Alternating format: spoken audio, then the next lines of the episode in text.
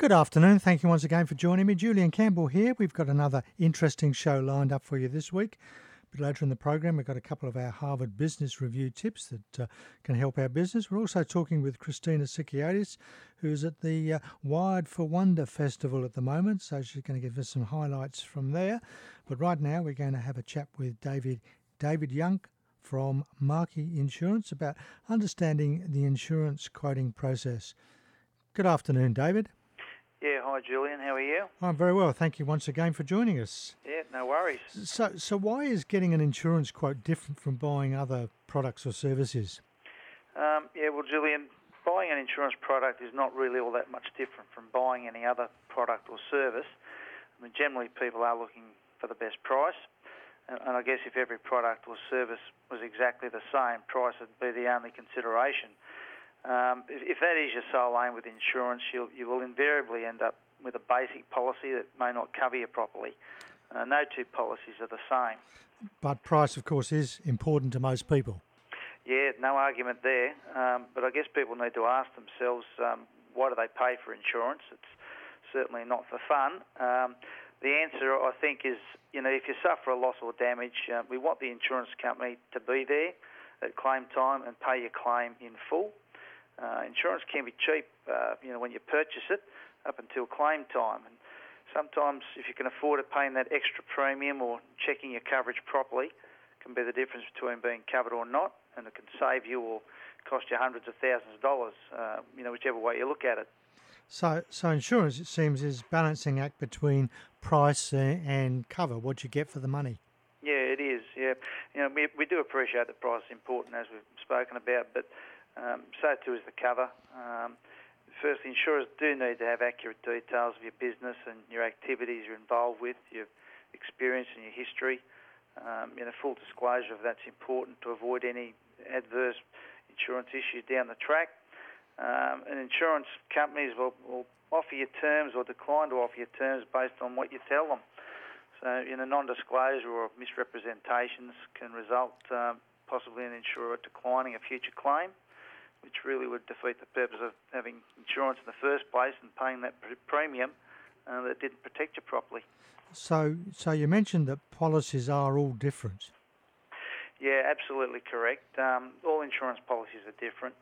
Uh, they have different definitions, different limits and sub-limits. Uh, excesses will vary, um, and all policies have exclusions, um, which can be very popular with some insurers at claims time. Uh, some insurers will impose further exclusions or, limitations to your cover, which effectively leaves you exposed to you know uninsured losses. And I suppose a lot of this is covered by that fine print that nobody reads. Yeah, that, that's exactly right. Um, there's always plenty of that. I mean, you know, a lot of documents are 100 pages long. Yeah. Uh, and it's very difficult for the average person to, to understand it um, sometimes. So, so, what type of policies do we need? Um, it will vary greatly depending on the type of business. Um, you know, obviously, workers' compensation is compulsory if you employ people. Um, all businesses should have public liability, public and products liability, as they call it, as a minimum. And from there on, depending on your business, whether you need professional indemnity or fire cover, burglary, transit of goods, etc., it just depends on your business. So I suppose one of the important issues would be the sums insured. Yeah, very important issue that we try and emphasise all the time. Uh, sums insured, you know, for example, on your buildings and your plant and equipment um, need to reflect replacement costs, and you have to make allowance for removal of debris and professional fees. Uh, insurance valuations are highly recommended and should shouldn't really be seen as an extra cost, but more as a safeguard and a starting point for your sum insured. Um, with public liability policies, I mean, the minimum level of cover is $10 million. Uh, many businesses need $20 million, either contractually or based on their potential exposure with the nature of the product or service. Uh, importantly, liability claims may not be settled for many years to come, so uh, it's possible that uh, the compensation amounts are going to be greater in those years to come, so we do recommend higher limits.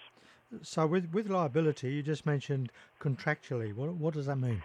Yeah, okay. Um, well, sometimes you, you have a landlord or a principal contractor may insist on, say, $20 million worth of cover. So regardless of what you want as the insured person, uh, that becomes the, the minimum limit that you have to have. Um, and on this subject, it's important to be aware of contractual liability such as this. Um, sometimes the contract may state that you not only have to indemnify the principal or a contractor, uh, however, you know, more onerously requesting you to hold them harmless and, and waive your subrogation rights or take on responsibilities at law that you normally wouldn't. Now, this is not automatically covered by your insurance policy. You have to get your insurer to agree to it and accept it. Um, you know, we have seen million dollar claims wipe out businesses because they don't understand the impact of these clauses. Yeah, we've we had a discussion with a lawyer a few weeks ago about that particular aspect too. What, what are some of the main other issues? Um, well, I guess um, there are many. However, full and accurate disclosure of business is a good start, and as mentioned, uh, insurers will all ask different questions, but just the basics of getting your insured name right, you need to know all legal entities um, you know, whether it be companies or individuals, unless they're a director of the company. Uh, the business, full description, um, using just a couple of words some, sometimes can leave you exposed. It's best to expand out the definition properly. Um, your business activity, uh, what are the processes involved? The more details you can give an insurer, the better. Um, and then your sales turnover, a fair estimate, as it's a, a fairly vital rating factor for liability policies. And just generally speaking, I mean, insurers do love quality submissions about your business. It, it indicates that you have a professionally well-run operation. And as, as you say, full disclosure is important. You can't hide anything these days. No, true. So, so with the particularly with the influx of the internet, there there's so many ways to buy insurance these days. What are your yeah. thoughts on that? Yeah, that's right. I mean, obviously, you know, buying things online are very common these days, um, and there's just so many ways to do it, and so many products out there. Um, but generally speaking, I think if you're buying directly uh, from an insurer, a financial institution, uh, or the retailers these days offering insurance, um, they generally can only offer their product, um, and some of them are very good. Um, over the phone, um, getting a verbal quote, that should probably be your last method if you can avoid it, because really you, you're only going to get a price. You can't properly gather all the information about the product. Um, then, of course, you've got uh, insurance brokers and intermediaries who, who can offer independent advice uh, on various products and claims assistance. And, as you mentioned earlier, it's uh, you know it's getting it right. You don't need the insurance until you need it. How, mm. how can we avoid mistakes in selecting insurance covers? Yeah, well, I think that the best advice I can give is really to allow yourself plenty of time. Um, I mean, sometimes quotes and covers can be arranged the same day or the next day if they're urgent. However, we, we do recommend a minimum of five working days or three to four weeks for business insurance. Uh, it allows you time to approach the insurers, compare premiums, uh, the covers and policy conditions, uh, see if there's any special conditions or limitations. Uh, if you can, seek independent professional advice and then it gives you time to, to make an informed decision that's not rushed based on price alone. Great. Well, thanks very much for your time, David. We'll no. have a chat with you again another time. All right, it's a pleasure, Julian. Thank, Thank you. you. You too. Bye bye. Okay, bye. It's David Young there from uh, Markey Insurance. Uh, yeah, it can be quite complex. Don't just rush for that first quote that you get. Make sure that you know what you're covering. You're listening to Business, the Law and You on 2NURFM 103.7. Time to pop over to Christina Sykiotis, well, 25 minutes past one, and have a chat uh, from the Wired for Wonder uh, Expo. Good afternoon. That's right, Julian. How's your favourite song there? Uh, my favourite song was very nice. Thank you very much for playing it. It has romantic connotations for oh, me, okay. so thanks for that. Uh, um, so I am at Wired for Wonder, and it's been a wonderful experience. Um, and the, some of the speakers that we have are just fantastic. Just want to potentially talk about um, a couple of the, the people that have made presentations today, but really interesting in line of all our conversation over the last, you know, six months, etc. The themes that are coming out really loud and strong are the ability for um, individuals and organisations, big or small, to ask the right question mm. um, in order to get the right answer. And it, it, seems such a simple thing to say, but so important and so intrinsic to the way organisations run. Um, very much hearing about the social purpose behind most businesses, organisations, institutions. Uh, we're, we're entering truly a space and the sooner we all catch up with it, the better, um, where everything has an underlying social purpose. We are entering an age where we are caring more. It's almost like we've come a full, circle, circle, and that's not to say that people haven't cared at all, um, but we're less worried about, or we're trying to become less worried about, we're moving towards becoming less worried about what that bottom line is and more connected with the social purpose. Not that the bottom line's not important, because it obviously is, but we're, we're connecting the bottom line with a social outcome at the same time. Trust mm. is um, one of the common themes. So, where a couple of uh, the speakers have mentioned, and, and we know um, from potentially some of the research that, that you and I have read, and, and, I'm sure other people have read as well, that we're more likely to trust strangers. Think Uber, think um, yeah. Airbnb, and a whole lot of other um, areas like that, rather than trust big corporations, organisations, particularly governments, uh, which says a lot about where our trust values lie. Does right, yes. Yeah. In line with that, we do have rating systems and we do have areas where we can, um, you know, the, the reviews. And so we'll check somebody's review before we actually jump in a car with them or something like that. But trust, huge issue. Mm. Just heard a wonderful presentation from a lady by the name of Karen James. Um, she's just released a book called On Purpose. Uh, it's fantastic and it drills right down into virtues, values, ethics, you know, all the things that we, again, we've spoken about. about and how important they are to the way businesses move forward and, and the way that you align everything that you do intrinsically, extrinsically within yourself and the organisation, align them to values, vision, virtues. Mm. Fantastic. Mm. Mm. Excellent.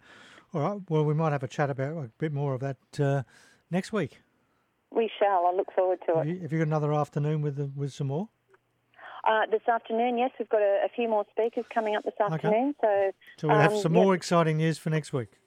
We shall have as much as you want, Julian. I could talk for ages. Okay, we'll talk to you next week. Have a good week. You too. Thank you. Bye. Christina Sykiotis there. She gets excited, doesn't she, at these uh, conferences? Uh, but uh, there's certainly some good value there, and it would be great to see uh, um, more corporations accepting values and social responsibilities. Time for a couple of our Harvard Business Review tips. This one's an interesting one. Are you acting like a pushover? You have to get along with others to get things done, right? Yes, to a degree. You want to be cooperative, but you don't want to be seen as a pushover. Watch out for these signs that you've taken being the good guy or girl too far. Chances are that if you're feeling these things, other people are noticing them as well. Firstly, you kick yourself for not speaking up in meetings. You only realise your point of view on something after the discussion ends. Secondly, you, you blame your colleagues for not giving you a chance to speak. Or you feel overwhelmed and pulled in multiple directions. Your calendar is all back to back meetings with no time to focus on yourself or your critical priorities. And finally, your peers get promoted before you do interesting little points there. Sometimes we don't want to be seen as pushovers, but uh, we do have to be cooperative. And the other one there focus on persuading employees, not directing them. We often believe that the most effective way to manage is to directly tell people what to do. But this doesn't inspire much enthusiasm because no one wants another task they have to do. People want to be called to do something greater. So instead of directing your team, aspire to aspire to inspire them. This shifts their responses from I have to to I want to. There are opportunities to do this every day when you want to empower someone to own a project, when you want feedback to stick, when you're communicating change, etc. To direct less and persuade more, focus on appealing to someone's emotions. If you're trying to motivate an employee to improve his performance, for example, speak to his future using an emotionally compelling story. Someone in engineering once spearheaded a similar wild idea and the risk paid off. This is something I see you doing too. So, interesting little comments there. Well, thank you for being with me for the last half hour. We've looked at uh, getting through that minefield of insurance quoting and getting all your facts right before you make a decision, and some highlights from Wired for Wonder, and we'll get some more of those next week. In a moment, Jane Klein will be back with you with more of your easy listening favourites. Next week, we're going to visit the world of tax with Tony Vidray, have a minute on innovation with Christina Sykiotis, and some more business and legal news and views that might affect your business. I'd love your company again for business, the law, and you at the same time next week. Until then, have an exciting and prosperous week, and as Henry Ford once said, the man who will use his skill and constructive imagination to see how much he can give for a dollar instead of how little he can give is bound to succeed.